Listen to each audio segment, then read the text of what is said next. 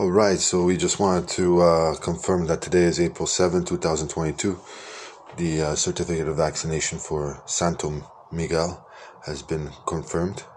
Already we have the certificate of vaccination and that will be provided here. This was done this, mor- this morning, which is great. Uh, the vaccine has been given for uh, a year period of time, which uh, the airline will need when uh, the young Pope, Pope Pesca, you know, will be coming to Rome.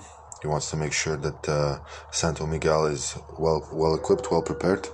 So that has been done. Thank you very much to the Big Night 24 hour veterinary hospital. Thank you very much.